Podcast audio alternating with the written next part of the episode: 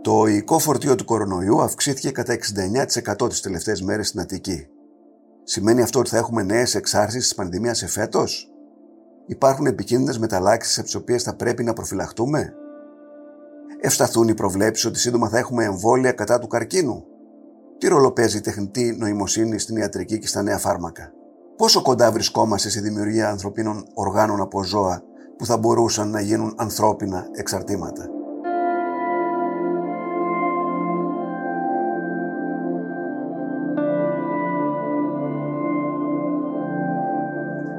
Ακούτε το ράδιο Κάπα, το εβδομαδιαίο podcast της Καθημερινής. Είμαι ο Νότης Παπαδόπουλος και συζητώ σήμερα με τον Ηλία Μόσχελο, καθηγητή της πολιτικής υγείας στο London School of Economics, καθηγητή στο τμήμα χειρουργικής και αντιμετώπισης του καρκίνου στην Ιατρική Σχολή του Imperial College London και συνδιευθυντή του Ευρωπαϊκού Παρατηρητηρίου για τα Συστήματα και τις Πολιτικές Υγείας του Παγκοσμίου Οργανισμού Υγείας.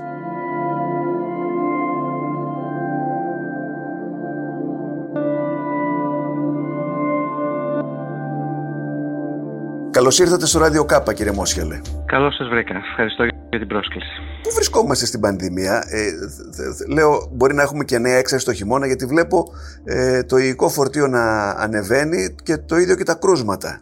Να βλέπουμε ότι υπάρχει μια μικρή αύξηση των κρουσμάτων, δεν είναι εντυπωσιακή όμως ε, σε σύγκριση με αυτό που είχαμε δει την Άνοιξη, τον περασμένο χειμώνα, αλλά ακόμα αν το θέλετε και το καλοκαίρι, δηλαδή μεταξύ του Ιουνίου και του Ιουλίου. Είναι πολύ μικρότερη η αύξηση σε σύγκριση με τότε. Έχουμε κάποιες νέες υποπαραλλαγές ε, και νέα στελέχη της όμικρον, δηλαδή αυτή τη στιγμή αρχίζουν να εμφανίζονται οι BAQ1, BAQ11, οι BA 4.6 είναι καινούργιες παραλλαγές. Φαίνεται ότι έχουν ένα πλεονέκτημα διασπορά σε σχέση με τις παραλλαγές που μέχρι στιγμής επικρατούν στη χώρα μας, κυρίως η Omicron 5. Αλλά από ό,τι φαίνεται ε, δεν είναι πιο επικίνδυνες όσον αφορά την πιθανότητα να βρεθεί κάποιος στο νοσοκομείο και κυρίως στη ΣΜΕΘ ή να χάσει τη ζωή του. Είδαμε και τα στοιχεία από τη Σιγκαπούρη, από την Ινδία, από τη Γαλλία, όπου υπήρχε επικράτηση αυτών των παραλλαγών, η μεγάλη συμμετοχή στη διασπορά της νόσου και δεν ήταν ανησυχητικά μέχρι στιγμής. Επομένως, δεν πιστεύω ότι θα έχουμε ένα πολύ μεγάλο κύμα. Τα εμβόλια εξακολουθούν να είναι αποτελεσματικά. Επίσης, έχουμε θεραπευτικά μέσα φέτος που δεν τα είχαμε τις προηγούμενες χρονιές, όπως το Paxlovid, το οποίο διατίθεται ευρέως στη χώρα μας. Αυτό τι είναι, το αντιοικό, έτσι δεν είναι; Είναι αντιοικό, ναι. ναι, ναι. Αλλά υπάρχουν και άλλα αντιοικά. Είναι το Remdesivir, το Molnupiravir. Υπάρχουν όπλα στην αντιμετώπιση. Ναι. Αλλά έχουμε και τα προφυλακτικά αντισώματα. Ε, τα οποία δίνονται σε όσους δεν τους πιάνουν τα εμβόλια. Η χώρα μας έχει φροντίσει να έχει επάρκεια σε προφυλακτικά αντισώματα. Ε, έχουν εγκριθεί και ως θεραπευτική αγωγή με διπλή δόση και πιστεύω ότι θα φροντίσει η κυβέρνηση, αν δεν το έχει κάνει θα το κάνει πιστεύω σύντομα, να υπάρχει και προμήθεια αντισωμάτων για θεραπευτικούς σκοπούς, ενώ σύντομα ο Ευρωπαϊκός Οργανισμός Φαρμάκων αναμένεται να εγκρίνει και άλλα αντισώματα, τα οποία χρησιμοποιούνται ήδη στην Αμερική με πολύ μεγάλη επιτυχία για την αντιμετώπιση της νόσου του κορονοϊού. Επομένως θα έχουμε περισσότερα θεραπευτικά μέσα και βέβαια τα αντισώματα όπως και τα εμβόλια θα αρχίσουν να ανανεώνονται και αυτά σιγά σιγά έτσι ώστε να ανταποκρίνονται στις νέες παραλλαγές που έχει ο κορονοϊός. Δεν θα σταματήσει να εξελίσσεται ο κορονοϊός. Το, αυτό που φαίνεται τώρα είναι ότι δεν γίνεται πιο επικίνδυνος. Θα μου πείτε, μπορεί να γίνει; Ναι, μπορεί να γίνει, αλλά δεν το έχουμε δει μέχρι στιγμής όμως. Πάντως, επικίνδυνες μεταλλάξεις από τις οποίες πρέπει να προφυλαχτούμε επιγόντω δεν υπάρχουν στον ορίζοντα. Αυτή τη στιγμή όχι, δεν, δεν διαφαίνεται κάτι τέτοιο. Και επίσης, όπως είπα, έχουμε επαρκέστατα εμβόλια και πολύ επαρκή θεραπευτικά μέσα. Το πρόβλημα που υπάρχει είναι για μια μικρή κατηγορία συμπατριωτών μας, ένα 4-5% του πληθυσμού, που δεν έχουν επαρκή κάλυψη από τα εμβόλια, δηλαδή δεν τους πιάνουν πλήρως τα εμβόλια, mm-hmm. είναι ανασοκατασταλμένοι, μπορούν να κάνουν θεραπείες για τον καρκίνο και εκεί θα χρειαστεί πρόσβαση στα αντισώματα. Ε, αυτή την προσπάθεια πρέπει να κάνει η ελληνική πολιτεία, δηλαδή να έχει επαρκή προσπά... προμήθεια αντισωμάτων. Και από εκεί και πέρα, βέβαια, το πρόβλημα στη χώρα μας είναι ότι υπάρχει ένα ποσοστό σημαντικό ακόμα ηλικιωμένων που δεν έχουν κάνει εμβόλια, αλλά και ένα σημαντικό ποσοστό που δεν έχουν κάνει τη δεύτερη αναμνηστική δόση. Επομένως, οι προσπάθειες τις οι εμβολιαστικές θα πρέπει να επικεντρωθούν από εδώ και μπρος στις ομάδες τι ευάλωτες, του άνω των 60 και στους κάτω των 60, όσοι έχουν συνοσυρότητε και νοσήματα ε, τα οποία θα τους μειώσουν την ε, ανταπόκριση του νοσοποιητικού συστήματος αν κολλήσουν τον κορονοϊό. Διαβάζω ότι υπάρχει μια ανησυχία για τα, τον κορονοϊό συνδυασμό με, το, με τη γρήπη. Και γι' αυτό βλέπω ότι ζητάνε σε όλους να πάνε να κάνουν εμβόλιο γρήπης. Ναι, ε, ναι αν, αν προκύψει να νοσήσει ταυτόχρονα από κορονοϊό και γρήπη, αυτό μπορεί να συμβεί. Ε, τώρα πλέον το εμβόλιο μπορεί να γίνει ταυτόχρονα, δηλαδή το εμβόλιο την ίδια μέρα. Ε, θα μπορούσαν να είχαν συνδυαστεί δηλαδή και να γίνουν και, ε, με την ίδια έναση. αλλά μπορεί να γίνουν, ε, αν πας σε ένα εμβολιαστικό κέντρο, να κάνεις και το εμβόλιο για τον κορονοϊό και το εμβόλιο για τη γρήπη. Δεν χρειάζεται δηλαδή, να περιμένεις, όπως λέγανε παλιότερα, περίπου δύο εβδομάδες, αφού κάνεις το ένα εμβόλιο, να κάνεις το άλλο. Ε, Επομένως, αυτό πρέπει να γίνει. Ιδιαίτερα το εμβόλιο για τη γρήπη πρέπει να γίνει μέσα στις επόμενες εβδομάδες. Καλό είναι να γίνεται 4 με 6 εβδομάδες πριν το ετήσιο επιδημικό κύμα ε, της γρήπης, δηλαδή πρέπει να γίνει μέχρι τα τέλη Νοεμβρίου το εμβόλιο. Ιδιαίτερα για τους άνω των 60, αλλά και τα παιδιά πάνω από 6 μήνες, ηλικίας άνω των 6 μηνών και τους ενήλικες που έχουν χρόνια νοσήματα, ιδιαίτερα του αναπνευστικού, ή του καρδιαγγειακού συστήματος ή είναι σε ανοσοκαταστολή, υπάρχουν αποσχαρώσει, διαβήτη και νευροπάθεια. Και άλλες ενδείξεις υπάρχουν, αλλά έχει βγει αναλυτική αναλυτικό σημείωμα από τον ΕΟΔΗ που καθορίζει ποιες είναι οι ομάδες υψηλού κινδύνου, όπως είπα, κυρίως οι άνω των 60 και πάλι οι ευάλωτες ομάδες. Είναι οι ίδιες ομάδες που έχουμε κάνει σύσταση να εμβολιαστούν με το εμβόλιο του κορονοϊού. Ναι. Γενικά η χώρα αντιλαμβάνομαι ότι αντιμετώπισε αρκετά καλά όλη την πανδημία, αν και βλέπω ότι τον, πώς να πω, τον τελευταίο χρόνο είχαμε πάρα πολλούς ε, θανάτους. Σε τι οφείλεται αυτό; Κοιτάξτε, δεν είναι πάρα, πολλά, πάρα, πάρα πολλοί οι λόγοι. Είχαμε μια μεγάλη επιτυχία την πρώτη χρονιά, γιατί ήμασταν μία από τις πρώτες χώρες, θα έλεγα η πρώτη χώρα στην Ευρώπη που έκανε καθολικό lockdown, ε, εξαιρετικά έγκαιρα. Είχαν προηγηθεί η Βόρειο Ιταλία και η Κεντρική Ιταλία, αλλά και η περιοχή της Μαδρίτης, αλλά συνολικά σαν χώρα ήμασταν οι πρώτοι. Επομένως, είχαμε εξαιρετικά καλά αποτελέσματα το 2020 σε σύγκριση με άλλες χώρες. Από εκεί και πέρα, βέβαια, ε, δεν είχαμε τα πλεονεκτήματα που είχαν άλλες χώρες ε, σε σύγκριση με το ποσοστό του πληθυσμού ε, που έχει εμβολιαστεί. Δηλαδή το ποσοστό είναι λίγο μικρότερο στη χώρα μας, ε, αλλά αυτό που είναι σημαντικό είναι αρκετά μικρότερο σε σύγκριση με χώρες κυρίως της Δυτικής Ευρώπης, στους άνω των 60.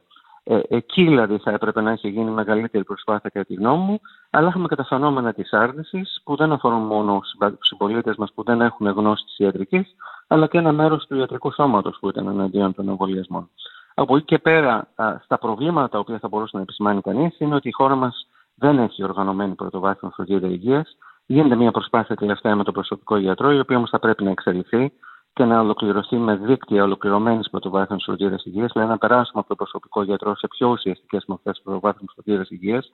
Τι σημαίνει αυτό, ότι όταν δεν έχεις καλή πρωτοβάθμια, είναι πιθανόν ότι πολλές περιπτώσεις να καταλήγουν στα νοσοκομεία σε πιο προηγμένο στάδιο όπου πλέον η αγγλική αγωγή, η οποία πρέπει να δίνεται τις πρώτες μέρες, μέχρι την τέταρτη-πέμπτη μέρα, πρέπει να δίνεται η αγγλική αγωγή, όλα αυτά τα φάρμακα που είπαμε πριν. Από εκεί και πέρα μειώνεται η δραστικότητα των φαρμάκων. Αν επομένως δεν γίνεται γρήγορη διάγνωση της νόσους σε, ε, σε επίπεδο πρωτοβάθμιας φροντίδα υγεία, τότε μπορεί να υπάρχει καθυστέρηση, να έχουμε πιο πολλές νοσηλίες, όπου η αντιμετώπιση δεν θα είναι το ίδιο επαρκής. Από εκεί και πέρα, ε, έχουμε μεγάλο ποσοστό ηλικιωμένων. Μέσα από μία από τις χώρες που είναι η δεύτερη στην Ευρώπη αυτή τη στιγμή, στην Ευρωπαϊκή Ένωση, όσον αφορά το ποσοστό των ηλικιωμένων που είναι άνω των 80 ετών. Ε, όπως πρώτη, πρώτη χώρα ποια είναι; Πρώτη είναι η Ιταλία. Πρώτη χώρα είναι η Ιταλία. Ε, η θνητότητα στις ηλικίες αυτές των άνω των 80 είναι μεγάλη. Δηλαδή, αν δεν έχεις εμβολιαστεί, ε, υπερβαίνει το 15%. Επομένως, mm. για τους ανεμβολίε, του πολύ ηλικιωμένους, το πρόβλημα είναι εξαιρετικά σημαντικό. Αλλά έχουμε και μεγάλο ποσοστό μέσα στις πέντε πρώτες χώρες της Ευρώπης στο ποσοστό των ηλικιωμένων, αν μπορούμε να τους πούμε ηλικιωμένους, εγώ θα τους έλεγα έμπειρους, που είναι άνω των 65. Γιατί πλέον δεν νομίζω ότι κάποιος που είναι 65 ετών μπορεί να θεωρηθεί ηλικιωμένος από τη στιγμή που προσδόκιμο ζωής υπερβαίνει τα 80 έτη. Είμαστε επίσης μια χώρα που έχει σημαντικό ποσοστό των συμπατριωτών μας που έχουν συνοστερότητε. Δηλαδή, μεγάλο ποσοστό παχυσαρκίας που οδηγεί σε καρδιοπάθειες και σαχαρόδι διαβήτη και μία από τις χώρες, νομίζω είμαστε μαζί με την Κύπρο στις δύο πρώτες χώρες της Ευρωπαϊκής Ένωσης, που έχουμε ακόμα υψηλό ποσοστό καπνιστών. Α, δηλαδή, καπνίζουν πάρα πολλοί Έλληνες ακόμα, παρά τα μέτρα τα οποία ελήφθησαν για τους περιορισμούς ε, του καπνίσματος, ιδιαίτερα σε δημόσιους χώρους που ήταν πετυχημένα. Εξακολουθούν όμως πολλοί συμπατριώτες μας να καπνίζουν. Επομένως, όλα αυτά είναι αρνητικά και σε αυτά πρέπει να προσθέσουμε επίσης και την συνολικότερα ποιότητα του, του εθνικού συστήματος υγείας, ιδιαίτερα στην περιφέρεια. Δηλαδή, οι μονάδες συντατικής θεραπείας και η επάρκεια αρκετών περιφερειακών νοσοκομείων ε, δεν είναι ακόμα στα επίπεδα τα οποία θα, τα επιθυμητά, δηλαδή δεν είναι συμβατά με τα επίπεδα ποιότητας και επάρκειας επαρχιακών νοσοκομείων αναπτυγμένων χωρών της Ευρωπαϊκής Ένωσης. Επομένως, αυτό θέτει και ένα ερώτημα για την κυβέρνηση και τις επόμενες κυβερνήσεις. Πώς θα ανασυγκροτήσουν το σύστημα υγείας και την πρωτοβάθμια φροντίδα υγείας, αλλά χρειαζόμαστε και έναν καινούριο νοσοκομιακό χάρτη. Ε, θα πρέπει να συνεχίσουμε με πολλές μικρές νοσοκομιακές μονάδες που δεν είναι επαρκείς ή να κάνουμε ένα συνολικό ανασχεδιασμό του συστήματος υγείας, ιδιαίτερα στην περιφέρεια. Εγώ θα έλεγα και σε επίπεδο Αθήνας, καθότι πολλά νοσοκομεία έχουν σχεδιαστεί με προδιαγραφές ε, του προηγούμενου αιώνα και μάλιστα στα μέσα του προηγούμενου αιώνα ε, δεν ανταποκρίνονται ούτε αρχιτεκτονικά ούτε τεχνολογικά στις σύγχρονες ε, ιατρικές και τεχνολογικές προδιαγραφές. Επομένως εδώ χρειάζεται να τα δούμε τα πράγματα όπως είναι, ε, να μην αφήσουμε να χάσουμε μια ευκαιρία, ιδιαίτερα τώρα με τα πακέτα στήριξης της Ευρωπαϊκής Ένωσης και να μην χάσουμε μια ευκαιρία να συνομιλήσουμε με τους πολίτες και να δούμε τα πραγματικά προβλήματα. Σας δώσω ένα παράδειγμα. Υπάρχει νομός ε, στη χώρα μας που έχει τέσσερα μικρά νοσοκομεία, αλλά πάνω από το 80% των κατοίκων αυτού του νομού νοσηλεύεται σε ε, πανεπιστημιακό και ε, νοσοκομείο του ΕΣΥ. Έχει δύο νοσοκομεία γειτονικός νομός. Φεύγουν δηλαδή από το νομό που είναι, γιατί εμπιστεύονται πολύ περισσότερο τα δύο μεγαλύτερα νοσοκομεία. Και είναι και λογικό. Έχουν μεγαλύτερη επάρκεια, έχουν γιατρούς που βλέπουν πολλά περιστατικά. Το ίδιο ισχύει και σε άλλες περιοχές της χώρας. Δηλαδή, στη στερεά Ελλάδα, η πλειονότητα των κατοίκων μετακινείται στην Αττική. Σε πολλές περιοχές της Βόρειας Ελλάδας μετακινούνται στη Θεσσαλονίκη. Επομένως, εδώ θα πρέπει να δούμε αν θα πρέπει να ανασχεδιάσουμε το νοσοκομιακό χάρτη με ένα τέτοιο τρόπο έτσι ώστε να έχουμε επαρκή νοσοκομεία μεγαλύτερα κατά τη γνώμη μου από αυτά που έχουμε σε ορισμένες πόλεις, με καλύτερη στελέχωση και καλύτερη εκπαίδευση του υγειονομικού προσωπικού. Άκουσα τον Πρωθυπουργό να λέει κάτι προς αυτή την κατεύθυνση, ότι θέλει να φτιάξει σε κάθε νομό, εν πάση περιπτώσει, ένα ε, υπερνοσοκομείο, ένα metropolitan hospital, ας πούμε, θα λέγαμε εμείς, έτσι ώστε να έχει όλες τις ειδικότητες και να μπορούν να πηγαίνουν ε, όλοι οι ασθενείς εκεί αντί να πηγαίνουν, κατεβαίνουν στην Αθήνα ή στη Θεσσαλονίκη. Κοιτάξτε, δεν σημαίνει ότι θα πρέπει σε κάθε νομό να έχουμε ένα μεγαθύριο. Ε, υπάρχουν νομοί οι οποίοι βρίσκονται ένας που είναι δίπλα ο ένας τον άλλον και οι αποστάσεις είναι ε, κυρίως στις μεγάλες πόλεις δηλαδή των νομών που είναι η πλειονότητα των καθήκων πλέον είναι πάρα πολύ μικρές. Ε, να σας δώσω ένα παράδειγμα στη Θεσσαλία. Τα Τρίκαλα αυτή τη στιγμή με το αυτοκίνητο και ακόμα και σιγά να πηγαίνεις απέχουν από τη Λάρισα περίπου 20-25 λεπτά. Ναι. Ε, θα πρέπει να γίνει ένα μεγαθύριο νοσοκομείο εκεί ή θα πρέπει να διασυνδεθεί το νοσοκομείο Τρικάλων, το νοσοκομείο Καρδίτσας, το νοσοκομείο του Βόλου με τα νοσοκομεία της Λάρισας; Δηλαδή αυτό το οποίο δεν έχουμε είναι και η διασύνδεση των μεγάλων νοσοκομείων Δηλαδή το Παναστημιακό Νοσοκομείο της Λάρισας μαζί με το κρατικό νοσοκομείο, το νοσοκομείο του ΕΣΥ, που αυτή τη στιγμή είναι σχετικά διασυνδεδεμένα, δεν θα πρέπει να έχουν κοινά εκπαιδευτικά προγράμματα με τα υπόλοιπα νοσοκομεία της Θεσσαλίας. Να δώσω ένα άλλο παράδειγμα. Ένας χειρουργός που έχει τελειώσει την ειδικότητά του πριν από 20 χρόνια. Άξιος, αξιότατος. Αλλά δεν έχει μετεκπαιδευτεί, δεν του έχει δοθεί η δυνατότητα να πάει σε ένα μεγαλύτερο νοσοκομείο να εκπαιδευτεί στις νέες χειρουργικές τεχνικές που είναι λιγότερο επεμβατικές πλέον. Δεν με το χειρουργό, γιατί δεν είναι το πρόβλημα του χειρουργού, είναι το πρόβλημα του συστήματος. Δεν θα πρέπει να δοθεί η δυνατότητα στο χειρουργό αυτό να πάει από μια μικρή επαρχιακή πόλη σε ένα μεγάλο κέντρο περιφερειακό, στα Γιάννηνα, στο Ηράκλειο, ε, για ένα μήνα, με άδεια εκπαιδευτική, έτσι ώστε να μάθει αυτές τις τεχνικές. Ένας πανεπιστημιακός από το Ηράκλειο να πηγαίνει κάθε έξι μήνες για δέκα μέρες στο νοσοκομείο των Χανίων και να μεταφέρει τη γνώση του. Αλλιώς, αν δεν περάσουμε σε μεταφορά καινοτομίας εντός του συστήματος υγείας, τότε δεν θα υπάρχει και ανανέωση γνώσεων. Και γιατί επιμένω κυρίως στις χειρουργικές ειδικότητες, Γιατί εκεί τα πράγματα είναι θέμα απόκτησης δεξιοτήτων. Δεν είναι να είσαι ενδοκρινολόγος και να πας σε ένα συνέδριο όπου θα συζητήσεις ένα νέο φάρμακο για την αντιμετώπιση του διαβήτη, του οποίου η χορήγηση είναι πάρα πολύ απλή. Εδώ μιλάμε τώρα για επέμβαση στο σώμα μας που θα πρέπει να γίνει με τον αρτιότερο δυνατό τρόπο. Και αυτό δεν μπορεί να το μάθεις από τις διαφάνειες που θα προβληθούν σε ένα συνέδριο. Βέβαια, έχουμε και θέματα νοσηλευτικού προσωπικού. Δηλαδή, ε, καμιά φορά που έχω βρεθεί στη Βρετανία σε νοσοκομεία, αυτός που σου κάνει εντύπωση είναι πόσες πολλές νοσοκόμες ε, έχουν τα, τα νοσοκομεία του NHS, ενώ εμείς ε, υδρώνουμε για να μπορούμε να ανταπεξέλθουμε. Ναι, σαφέστατα γι' αυτό χρειάζεται να γίνει και επαρκής ε, προγραμματισμός υγειονομικού προσωπικού στην Ελλάδα. Έχουμε μικρό αριθμό νοσηλευτών στην Ελλάδα και τα κίνητρα για το νοσηλευτικό επάγγελμα δεν είναι σημαντικά. Παράλληλα, ένα μεγάλο ποσοστό ιδιαίτερα νέων γιατρών ασκεί νοσηλευτικά καθήκοντα στα νοσοκομεία. Κάνουν δηλαδή τη δουλειά των νοσηλευτών γιατί δεν έχουμε μεγάλο αριθμό νοσηλευτών. Ε, Επομένως, αυτό το οποίο χρειάζεται τώρα είναι ο στρατηγικός αναπροσανατολισμός του Υπουργείου Υγείας. Τι κάνει το Υπουργείο Υγείας τα τελευταία 40-50 χρόνια; Συνεχή πυρόσβεση. Υπάρχει ένα πρόβλημα, αντιμετωπίσουμε το πρόβλημα. Ενώ κανονικά θα έπρεπε να κάνει ένα στρατηγικό σχεδιασμό του συστήματος υγείας με ιδιαίτερη έμφαση στο ανθρώπινο δυναμικό. Να σας, δώσω, να σας ρωτήσω κάτι ακόμα. Έχουμε περισσότερους ογκολόγους στην Ελλάδα ή περισσότερους ουρολόγους. Σέβουμε και τις δύο επαγγελματικές κατηγορίες απόλυτα. Λογικά θα έπρεπε να έχουμε περισσότερους ογκολόγους. Δεν έχουμε. Ναι. Ε, ούτε το εν τρίτον των ουρολόγων δεν έχουμε σε ογκολόγους. Υπάρχει κάποιος σοβαρός προγραμματισμός επομένως για να έχουμε περισσότερους σε αυτή την ιατρική ειδικότητα και υποκατηγορίες μέσα στην ειδικότητα των ογκολόγων; Γιατί υπάρχουν τόσες μορφές καρκίνου που χρειάζεται εξειδίκευση. Δεν έχουμε ειδικούς στη γυριατρική. Υπάρχουν ειδικότητες στις οποίες έχουμε πλεόνασμα και άλλες ειδικότητες στις οποίες χρειαζόμαστε περισσότερους γιατρούς. Το ίδιο και μέσα στην νοσηλευτική. Χρειάζονται εξειδικεύσεις. Επομένως, αυτά χρειάζονται μια σοβαρή προσπάθεια από τη μεριά του Υπουργείου Υγείας τα επόμενα χρόνια. Συνολικός αναπροσανατολισμός έτσι ώστε να υπάρχει μια στρατηγική προσέγγιση όσον αφορά τους ανθρώπινους πόρου, εγώ θα έλεγα μετά και τους οικονομικούς πόρου και πώς τους κατανεύουμε εντός του συστήματος υγείας, γιατί αυτή τη στιγμή η κατανομή γίνεται στα τυφλά γενικότερα η πολιτική υγείας γίνεται στα τυφλά, γιατί δεν βασίζεται στην αξιοποίηση των δεδομένων. Άλλο παράδειγμα εδώ. Πώς κατανέμουμε τους πόρους σε κάθε νομό της χώρας ή στα διάφορα νοσοκομεία της χώρας, στις περιφέρειες της χώρας. Κανείς δεν ξέρει. Γίνεται κυρίως με ιστορικές κατανομές, δηλαδή τι διαθέσαμε την προηγούμενη χρονιά.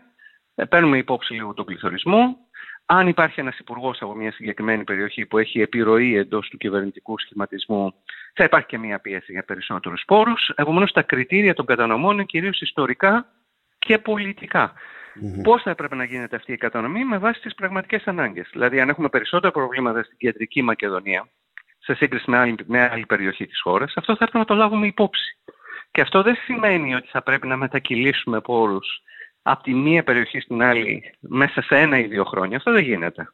Ε, δεν είναι εύκολο δηλαδή, να μετακινήσεις γιατρούς ή να φτιάξεις νέες δομές κέντρων υγείας ε, μέσα σε μία διετία, τριετία. Αλλά το λαμβάνεις υπόψη αυτό μέσα σε μία περίοδο 5-10 ετών, έτσι ώστε σταδιακά να μετακυλεί πόρους από εκεί που πιθανώς να είναι επαρκέστεροι, σε περιοχές που χρειάζονται περισσότερους πόρους. Ή αν δεν θέλεις να το κάνεις αυτό, τότε όταν έχεις καινούριους πόρους, δηλαδή αν ανακάμψει η ελληνική οικονομία, τότε δίνεις το πλεόνασμα των πόρων που πιθανώς να υπάρχουν στις περιοχές που τους έχουν περισσότερη ανάγκη. Υπάρχουν πρακτικές λύσεις και μιλάω πρακτικά με την έννοια μπορεί να μην θέλεις να διαταράξεις τις ιστορικές κατανομές και τις πολιτικές προτεραιότητες των προηγούμενων 40-50 ετών. Κατανοητό.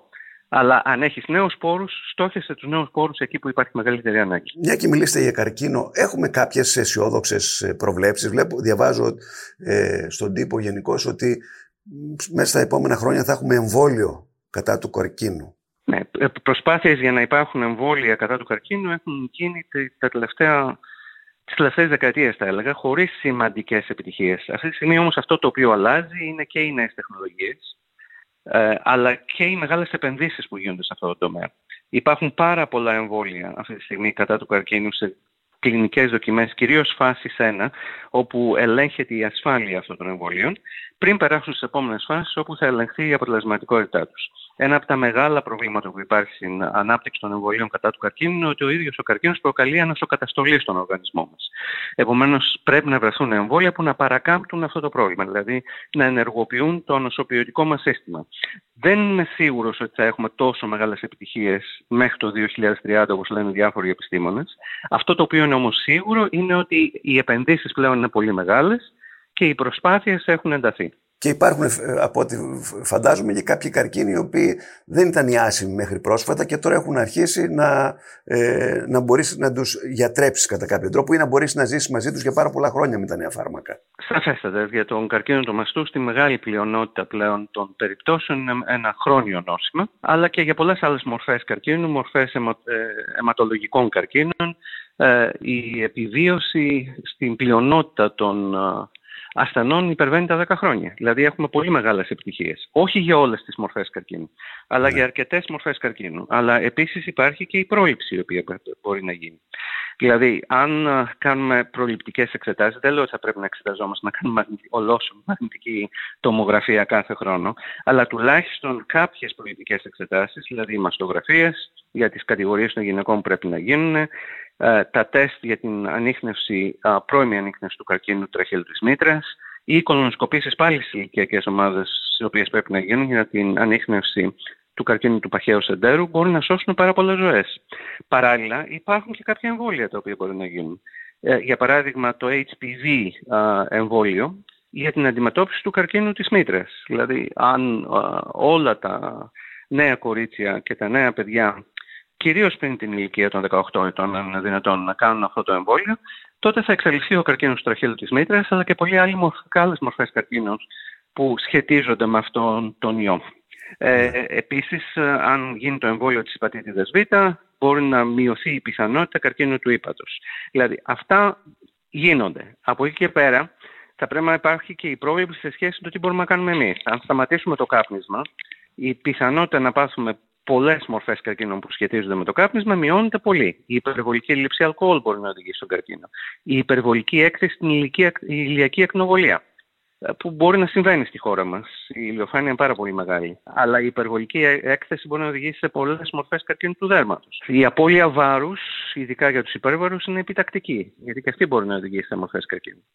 Επομένως, ένα συνδυασμό, θα έλεγα, προληπτικών εξετάσεων, όχι υπερβολικών προληπτικών εξετάσεων, αυτές που ανέφερα, σε συνδυασμό με τη χρήση εμβολίων, εκεί που έχουμε τα εμβόλια βέβαια, την άσκηση και τις α, άλλες δράσεις που μπορούμε να πάρουμε, μείωση καπνίσματος αλκοόλ, α, μπορεί να βοηθήσει πάρα πολύ. Αλλά ταυτόχρονα θα βοηθούσε πάρα πολύ να είχαμε και ένα εθνικό σχέδιο για την αντιμετώπιση του καρκίνου. Είμαστε μία από τις λίγες χώρες της Ευρωπαϊκής Ένωσης που δεν έχουμε ένα ολοκληρωμένο σχέδιο δράσης για τον καρκίνο.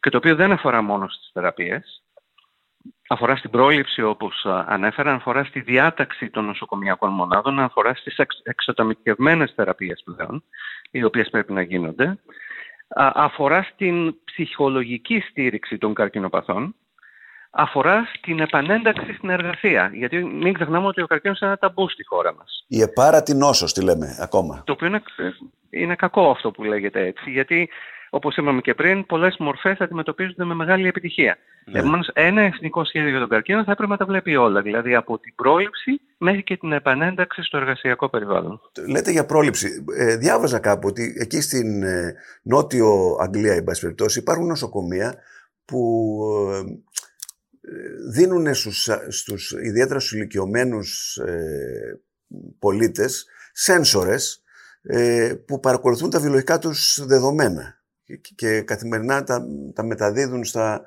ε, σε κάποιες μονάδες ε, φαντάζομαι ε, τεχνητής νοημοσύνης, έξυπνα κομπιούτερ των νοσοκομείων. Είναι αυτό που λέμε virtual words. Δεν, ναι. ξέρω πώς θα το μεταφράζουμε στα ελληνικά. Δεν, δεν μου αρέσει ναι. η μετάφραση εικονικές πέρυγε, ίσως οι, οι ψηφιακές μονάδες που υπάρχουν στο ναι. ελληνικό σύστημα. Για να μπορούν, λέει, να διαγνώσουν, εν πάση περιπτώσει, κρίσεις, να, μην έχουν, να αποφεύγουν τα επίγοντα και να σώζουν κόσμο ε, και κερδίζοντας, δαπανώντας και λιγότερα λεφτά. Ναι, υπάρχουν αυτή τη στιγμή σε εξέλιξη. Ο στόχος είναι να έχουμε 40 με 50 τέτοιες μονάδες ανά 100.000 ασθενείς ιδιαίτερα σε ορισμένες κατηγορίες ασθενών, ε, κυρίως ασθενείς υψηλού κινδύνου, ασθενείς που πάσχουν από καρδιακή ανεπάρκεια, παραδείγματος χάρη. Είναι σε εξέλιξη ακόμα η αξιολόγηση της αποτελεσματικότητας αυτών των μονάδων. Το δικό μου πανεπιστήμιο συμμετέχει ε, σε αξιολογήσεις που γίνονται μαζί με το Εθνικό Σύστημα Υγείας στην Αγγλία. Ε, σίγουρα μπορούν να βοηθήσουν. Δεν έρχονται με κόστος όμως, γιατί η παρακολούθηση των ασθενών ε, προϋποθέτει ότι θα υπάρχει εξειδικευμένο ιατρικό και νοσηλευτικό προσωπικό. Μπορεί να μην έρχονται οι ασθενείς στα νοσοκομεία, αλλά κάποιος πρέπει να τους παρακολουθεί συστηματικά. Επομένως, πρέπει να δούμε λίγο και το κόστος όφελος αυτής της προσπάθειας. Από εκεί και πέρα όμως, η τεχνολογία ε, μπορεί να μας προσφέρει πάρα πολλές λύσεις. Αλλά παράλληλα υπάρχουν και άλλα θέματα τα οποία πρέπει να δούμε. Που μικρότερης έντασης τεχνολογίας μπορεί να βοηθήσει πάρα πολύ. Τι εννοώ εδώ πέρα; Ε, αν δούμε λίγο τις εισαγωγές στα νοσοκομεία, ιδιαίτερα στον άνω των 65, και οι άνω των 65 αντιστοιχούν στο 70% των εισαγωγών στα νοσοκομεία στη Μεγάλη Βρετανία. Μακάρι να είχαμε αντίστοιχα στοιχεία για τη χώρα μας. Δεν έχουμε στατιστικές εδώ, δυστυχώς. Λίγες έχουμε στατιστικές. Ναι. Τώρα, το 15% των εισαγωγών των άνω των 65 στα νοσοκομεία της Αγγλίας οφείλονται σε αλληλεπιδράσεις φαρμάκων. Γιατί ένας που είναι 70-75 ετών μπορεί να έχει 6-7 νοσήματα και να παίρνει 10, 12, 13 διαφορετικά φάρμακα, τα οποία τα έχουν συνταγογραφήσει διαφορετικοί γιατροί. Και παρότι στην Αγγλία έχουμε ένα οργανωμένο σύστημα πρωτοβάθμιας φροντίδας υγείας με πολλούς γενικούς γιατρούς, παρά τα αυτά αρκετοί εισάγονται στα νοσοκομεία λόγω αλληλεπιδράσεων φαρμάκων. Αυτό σημαίνει ότι αν μπορούσαμε επομένως να έχουμε καλύτερο έλεγχο των αλληλεπιδράσεων φαρμάκων, με μεγαλύτερη συμμετοχή των φαρμακοποιών στον έλεγχο, δεν χρειάζεται να έχεις γιατρούς εκεί, θα μπορούσαν να κάνουν αυτή τη δουλειά οι φαρμακοποιοί. Ε, κάνω μια παρένθεση εδώ. Οι φαρμακοποιοί θα μπορούσαν να παίξουν ένα πολύ πιο σημαντικό ρόλο στις υπηρεσίες υγείας και διεθνώς και στη χώρα μας. Ε, σπουδάζουν 4-5 χρόνια, ορισμένοι κάνουν και μεταπτυχιακά για ένα-δύο χρόνια και τελικά καταλήγουν να είναι τοπικά, ε, τοπικά καταστήματα παροχής ε, εξειδικευμένων υπηρεσιών υγείας, αλλά χωρίς να παρέχουν εξειδικευμένες συμβουλές στους αρρώστους. Γιατί δεν προβλέπεται κάποια αμοιβή των φαρμακοποιών να κάνουν κάτι τέτοιο. Δηλαδή θα μπορούσαν να κάνουν διαγνωστικές εξετάσεις, κάποιες μικρές διαγνωστικές εξετάσεις, θα μπορούσαν να συμμετέχουν στο να δίνουν καλύτερες συμβουλές στους ασθενείς πώς να παίρνουν τα φάρμακα, να εντοπίζουν πιθανές αλληλεπιδράσει φαρμάκων, αλλά και να συμβουλεύουν τους ασθενείς για τη σωστή λήψη των φαρμάκων. Γιατί το λέω αυτό. Το ίδιο θα έπρεπε να κάνουν και οι γιατροί ένα μεγάλο ποσοστό των ασθενών εγκαταλείπει τη φαρμακευτική αγωγή. Όσοι έχουν από άσθημα, ξέρουμε ότι το 50% εγκαταλείπει τη φαρμακευτική αγωγή μέσα στον χρόνο. Πολλοί διαβητικοί εγκαταλείπουν τη φαρμακευτική αγωγή. Πολλοί ασθενείς που είχαν έμφραγμα του ημιοκαρδίου εγκαταλείπουν τη φαρμακευτική αγωγή. Μέσα σε ένα χρόνο ένα 25%. Αυτό μπορεί να οδηγήσει σε δεύτερο έμφραγμα, το οποίο μπορεί να είναι θανατηφόρο. Επομένως, πέρα από την ε, τεχνητή νοημοσύνη ε, και πέρα από την ψηφιοποίηση στο σύστημα υγείας η οποία πρέπει να γίνει, η οποία θα πάρει και κάποιο χρόνο όμως. Υπάρχουν και άλλες απλές λύσεις οι οποίες μπορούν να βοηθήσουν στη βελτίωση του επίπεδου υγείας των ασθενών, να αποφεύγουμε νοσηλίες οι οποίες είναι ανεπιθύμητες και να γίνεται σωστή η χρήση των φαρμάκων έτσι ώστε να μην έχουμε προβλήματα με την επέκταση του προβλήματος υγείας του νοσήματος από το οποίο υπάρχουν οι ασθενείς γιατί σταμάτησαν να παίρνουν τη φαρμακευτική αγωγή. Ε, τώρα, ε, δεν είμαι ειδικός φυσικά. Διαβάζω ότι υπάρχουν, ε, δημιουργούνται συνέχεια νέα φάρμακα τα οποία είναι ε, tailor-made θα λέγαμε, έτσι, φτιαγμένα πάνω στο DNA του ασθενή. Μπορείτε λίγο να με βοηθήσετε να καταλάβω τι είναι αυτό. Υπάρχουν δύο προσεγγίσεις εδώ. Είναι ότι πρώτον θα υπάρχουν, γίνεται επέκταση της τεχνολογίας της ε, γονιδιακής επεξεργασίας, έτσι ώστε μπορεί να γίνεται τροποποίηση του δικού μας DNA, έτσι ώστε να αντιμετωπίζουμε καλύτερα μερικές μορφές καρκίνου. Αλλά από την άλλη μεριά είναι η εξατομικευμένη ιατρική, που διαφέρει από την παραδοσιακή ιατρική που εφαρμόζει την ίδια θεραπευτική προσέγγιση σε όλους τους ασθενείς που πάσχουν από την ίδια ασθένεια, ανεξάρτητα από το γενετικό τους προφίλ. Αυτό σημαίνει δηλαδή ότι αναλύουμε το γενετικό προφίλ, έχουμε δεδομένα για το γενετικό προφίλ του ασθενή και προσαρμόζουμε τη φαρμακευτική αγωγή, δηλαδή τα φάρμακα τα οποία έχουμε, έτσι ώστε να ανταποκρίνονται στο γενετικό προφίλ του ασθενή. Τι μας δίνει αυτό, μας δίνει το πλεονέκτημα να ξέρουμε ότι για κάποιους ασθενείς πιθανώς ένα φάρμακο να μην δουλέψει και δεν θα χρειαστεί να το δώσουμε. Ενώ για άλλους ασθενείς πιθανώς να έχει πολύ μεγάλη αποτελεσματικότητα, γιατί ξέρουμε την γονιδιακή σύσταση, το, το, το γενετικό προφίλ του ασθενή. Μπορούμε να βρούμε φάρμακα τα οποία δεν έχουν αναπτυχθεί για να αντιμετωπίζουν μια συγκεκριμένη ασθένεια, μια συγκεκριμένη μορφή καρκίνου, αλλά μπορεί να είναι συμβατά με το γενετικό προφίλ του ασθενή. Επομένως, μπορούμε να τα χρησιμοποιήσουμε για έναν ασθενή που πάσχει μια μορφή καρκίνου, ενώ η αρχική ένδειξη των φαρμάκων δεν ήταν η αντίστοιχη.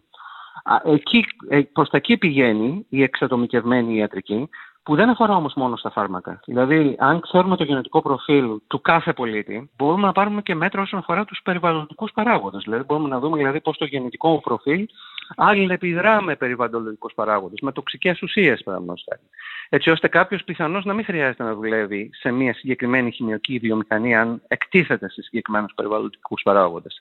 Υπάρχουν πολλές χρήσεις αλλά να πω και κάτι άλλο όμως. Όσο προχωράμε περισσότερο προς την εξατομικευμένη ιατρική, τότε θα χρειαστεί να έχουμε και πιο ειδικούς γιατρούς και νοσηλευτές και να έχουμε περισσότερους πόρους για το σύστημα υγείας.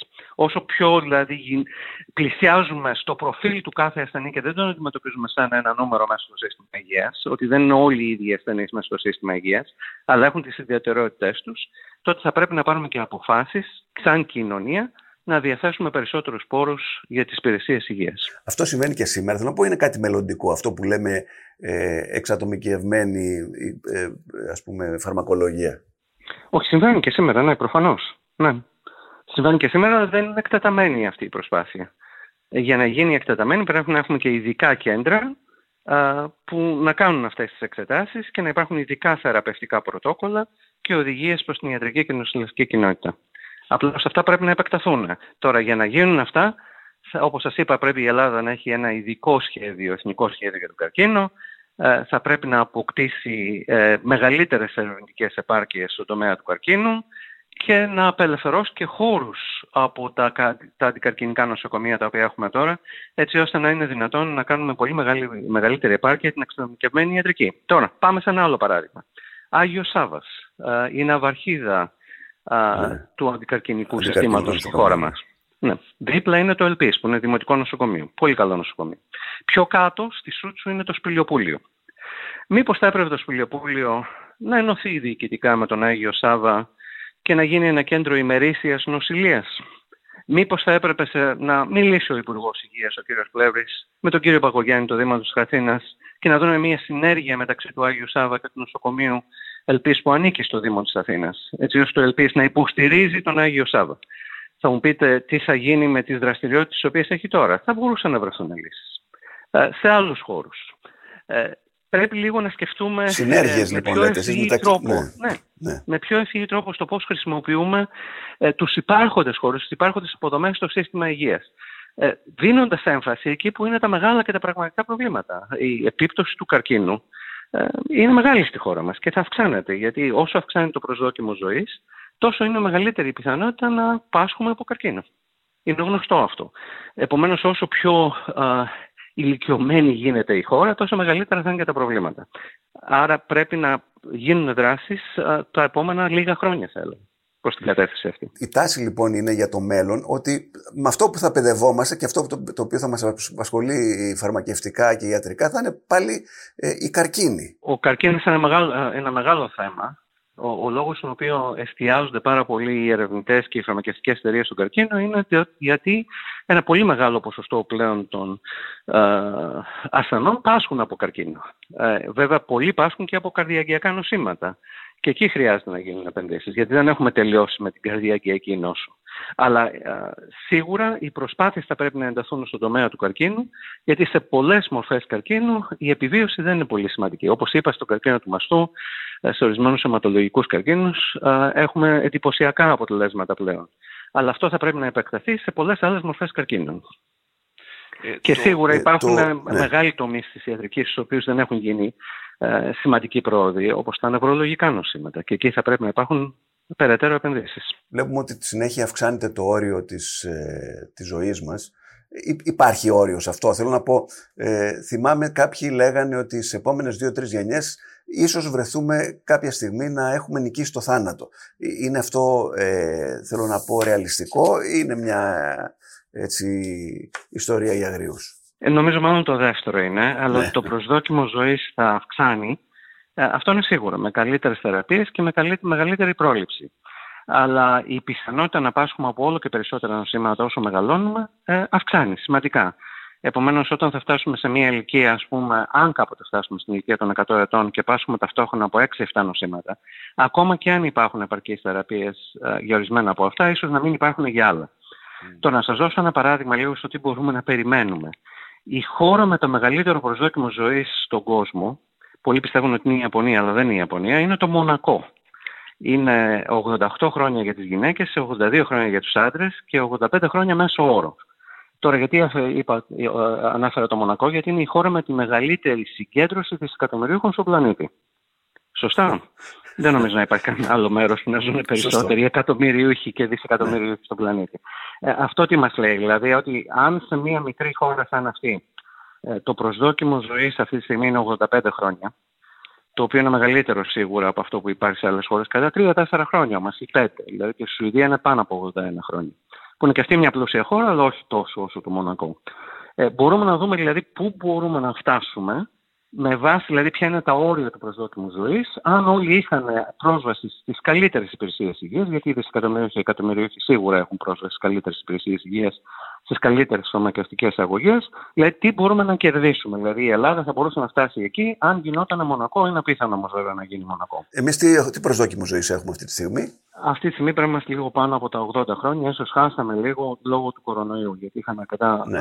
μεγάλο αριθμό θανάτων, αλλά όλες οι χώρες ε, είχαν προβλήματα σε σχέση με τον κορονοϊό. Θα περιμένουμε να δούμε τώρα τα νέα στοιχεία από την Εθνική Στατιστική Υπηρεσία της χώρας μας τους ναι. επόμενους μήνες που ε, θα μας δείξει δηλαδή και ποιες ήταν οι απώλειες σε προσδόκιμο ζωής που σίγουρα θα έχει μειωθεί στη χώρα μας γιατί έχουμε στοιχεία από άλλες χώρες που έχει ναι. μειωθεί από ένα μέχρι και τρία χρόνια.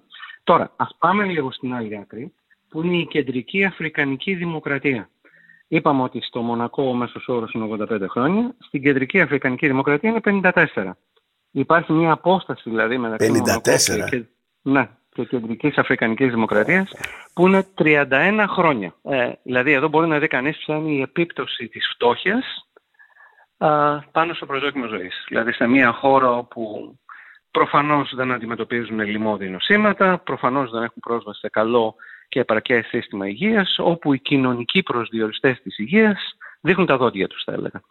Επομένως υπάρχουν μεγάλα περιθώρια σε πολλές χώρες χαμηλού και μεσαίου εισοδήματος να αυξηθεί το προσδόκιμο ζωής χωρίς καν να χρειαστεί αυτή η μεγάλη πρόσβαση που έχουν οι αναπτυγμένες χώρες ε, στα, στα καλύτερα φάρμακα και στα καλύτερα συστήματα υγείας.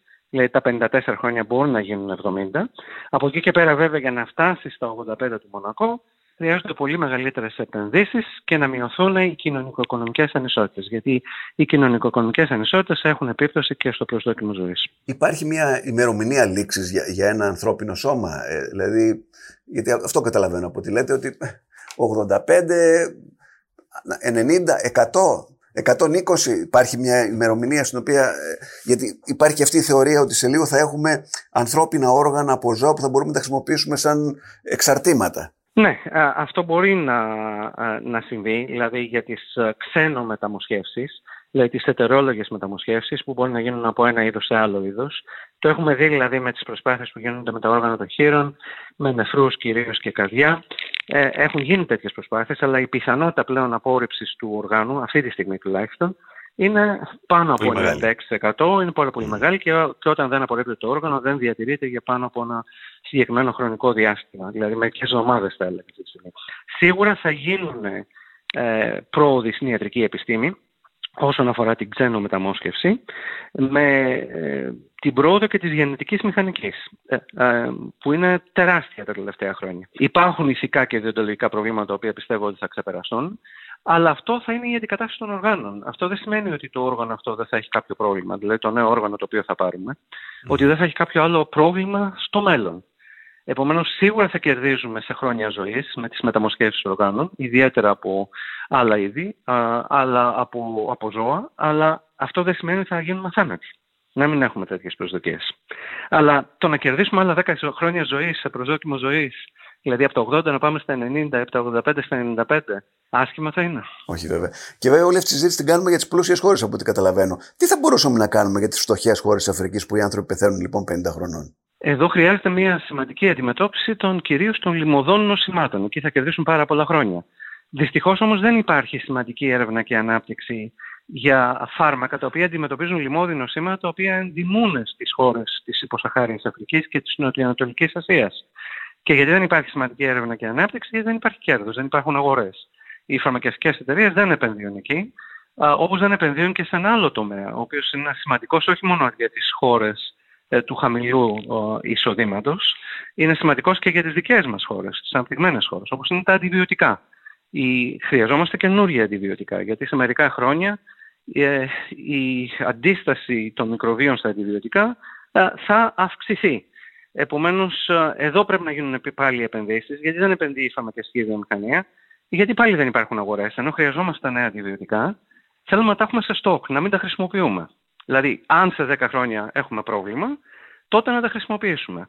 Η φαρμακοβιομηχανία βέβαια λέει, ε, και εγώ θα παράξω αυτά τα αντιβιωτικά, θα κάνω επενδύσεις, αλλά εφόσον δεν πρόκειται να τα χρησιμοποιήσετε, γιατί θα πρέπει να κάνω αυτή την επένδυση; Επομένως, εδώ θα πρέπει να βρούμε πιο ευφυείς λύσεις για τις χώρες χαμηλού εισοδήματος θα πρέπει να υπάρχουν συμπράξεις ε, κυβερνήσεων ή διεθνών οργανισμών, ένα ειδικό ταμείο θα έλεγα από διεθνείς οργανισμούς που θα είναι κάτω από την εποπτεία των G20 ή των G7 για την ανάπτυξη φαρμάκων που θα αντιμετωπίζουν λοιμώδη νοσήματα στις χώρες χαμηλού εισοδήματος, αλλά παράλληλα και ένα ευρωπαϊκό ή αν δεν είναι δυνατόν να γίνει ένα παγκόσμιο ταμείο, ένα ευρωπαϊκό ταμείο, το οποίο θα συγχρηματοδοτεί την έρευνα για τα αντιβιωτικά. Τι θα γίνει εδώ, θα χρηματοδοτούν οι δημόσιοι φορείς μαζί με τη φαρμακευτική βιομηχανία, θα μοιράζουν το ρίσκο, να το πω απλά, της ανακάλυψης νέων αντιβιωτικών φαρμάκων και θα εγγυώνται μια ιονή αγορά στη φαρμακευτική βιομηχανία. Δηλαδή, αν παραχθούν νέα καλά αντιβιωτικά, τα οποία δεν τα χρειαζόμαστε τώρα, μπορεί να τα χρειαστούμε στα 10-20 χρόνια. Γιατί ε, αυτό θα είναι το μεγαλύτερο πρόβλημα που θα αντιμετωπίσουμε, όχι μόνο η πανδημία οι καινούριες, θα είναι η κρίση στον τομέα των αντιβιωτικών. Να εγγυόμαστε μια ετήσια αγορά, δηλαδή θα, α, δεν θα παράγονται αυτά τα αντιβιωτικά, θα υπάρχει ένα εισόδημα σαν να είχαν παραχθεί και να είχαν καταναλωθεί. Έτσι ώστε να δημιουργήσουμε κίνητρα ανάπτυξης. Θα μου πείτε, θα επιδοτούμε τον ιδιωτικό τομέα με αυτόν τον τρόπο; Θα ήταν ένα εύλογο ερώτημα, θα πει κανείς, Όχι, δεν πρέπει να το κάνουμε. Ο αντίλογος σε αυτό, σε αυτό το ερώτημα είναι, αν φτάσουμε όμως σε 20 χρόνια και δεν έχουμε τα αντιβιωτικά που θέλουμε, τι πρόκειται να γίνει με τις ζωές μας, πόσοι άνθρωποι θα πεθάνουν, πολύ περισσότεροι σε σύγκριση με αυτούς που πέθαναν από τον κορονοϊό, και τι προβλήματα θα δημιουργηθούν στην παγκόσμια οικονομία τότε; Τώρα, εσείς βλέπετε, γιατί το διαβάζω και αυτό, να έχουμε ξανά ε, τέτοιου είδους πανδημίες. Τώρα ήταν κορονοϊός, θα είναι κάτι άλλο αύριο. Και σε τι οφείλεται αυτή, αυτή περιπτώσει, η άνθηση; Ε, είναι σίγουρο ότι θα έχουμε ε, πανδημία στο μέλλον. Δεν υπάρχει καμία αμφιβολία γι' αυτό και λόγω των φαινομένων της κλιματικής αλλαγής τα οποία θα δημιουργήσουν τεράστια μεταναστευτικά ρεύματα, όχι αυτά τα οποία βλέπουμε εμείς τώρα στα σύνορά μας, δηλαδή αυτό που βλέπουμε δηλαδή, στα σύνορα της Ευρώπης, η μεταναστευτική πίεση που υπάρχει, είναι ελάχιστη σε σχέση με τα μεταναστευτικά κύματα που υπάρχουν εντός μεγάλων χωρών. Δηλαδή στην Κίνα τα επόμενα 20-30 χρόνια θα μεταναστεύσουν 300 με 400 εκατομμύρια Κινέζοι από τις αγροτικέ περιοχές στις αστικές περιοχές. Παράλληλα μεταναστευτικά κύματα αντίστοιχα θα έχουμε στην Ινδία, σε χώρες της Αφρικής όπως η Νιγηρία ή η Αιθιοπία. Η Νιγηρία είναι πλέον μια πολυπληθής χώρα και θα είναι μεγαλύτερης σε πληθυσμιακό μέγεθο από τις ΗΠΑ σε περίπου 10-15 χρόνια από τώρα. Η μαζική αυτή μετακίνηση πληθυσμών από αγροτικές και αστικές περιοχές δεν συνδυάζεται με οργανωμένο πολυοδιομικό σχεδιασμό. Ε, αν δείτε λίγο τις εικόνες που έχουμε τώρα από τη Μουμπάι, παραδείγματος χάρη στην στην Ινδία θα δείτε ότι ένα μέρος της πόλης είναι υπερσύγχρονο. Ε, δεν ζηλεύει τίποτα από αναπτυγμένες πόλεις της Δυτικής Ευρώπης, αλλά το μεγαλύτερο μέρος είναι τα γνωστά σλάμς και οι φαβέλες. Ε, υπάρχει μια συνύπαρξη επομένως ανθρώπων και ζώων κάτω από κακές υγειονομικές συνθήκες, χωρίς πολυοδομικούς σχεδιασμούς, χωρίς υγειονομικούς σχεδιασμούς, χωρίς εκπαιδευτικούς σχεδιασμούς, δημιουργώντας ένα εκρηκτικό μείγμα για την ανάπτυξη επιδημιών που μπορούν να επεκταθούν και να γίνουν πανδημίες. Αυτός είναι ο φόβος και με την έννοια τώρα χρειάζεται πάλι μια παγκόσμια προσπάθεια έτσι ώστε να έχουμε μια συνεχή επιτήρηση ολόκληρων οικογενειών ιών.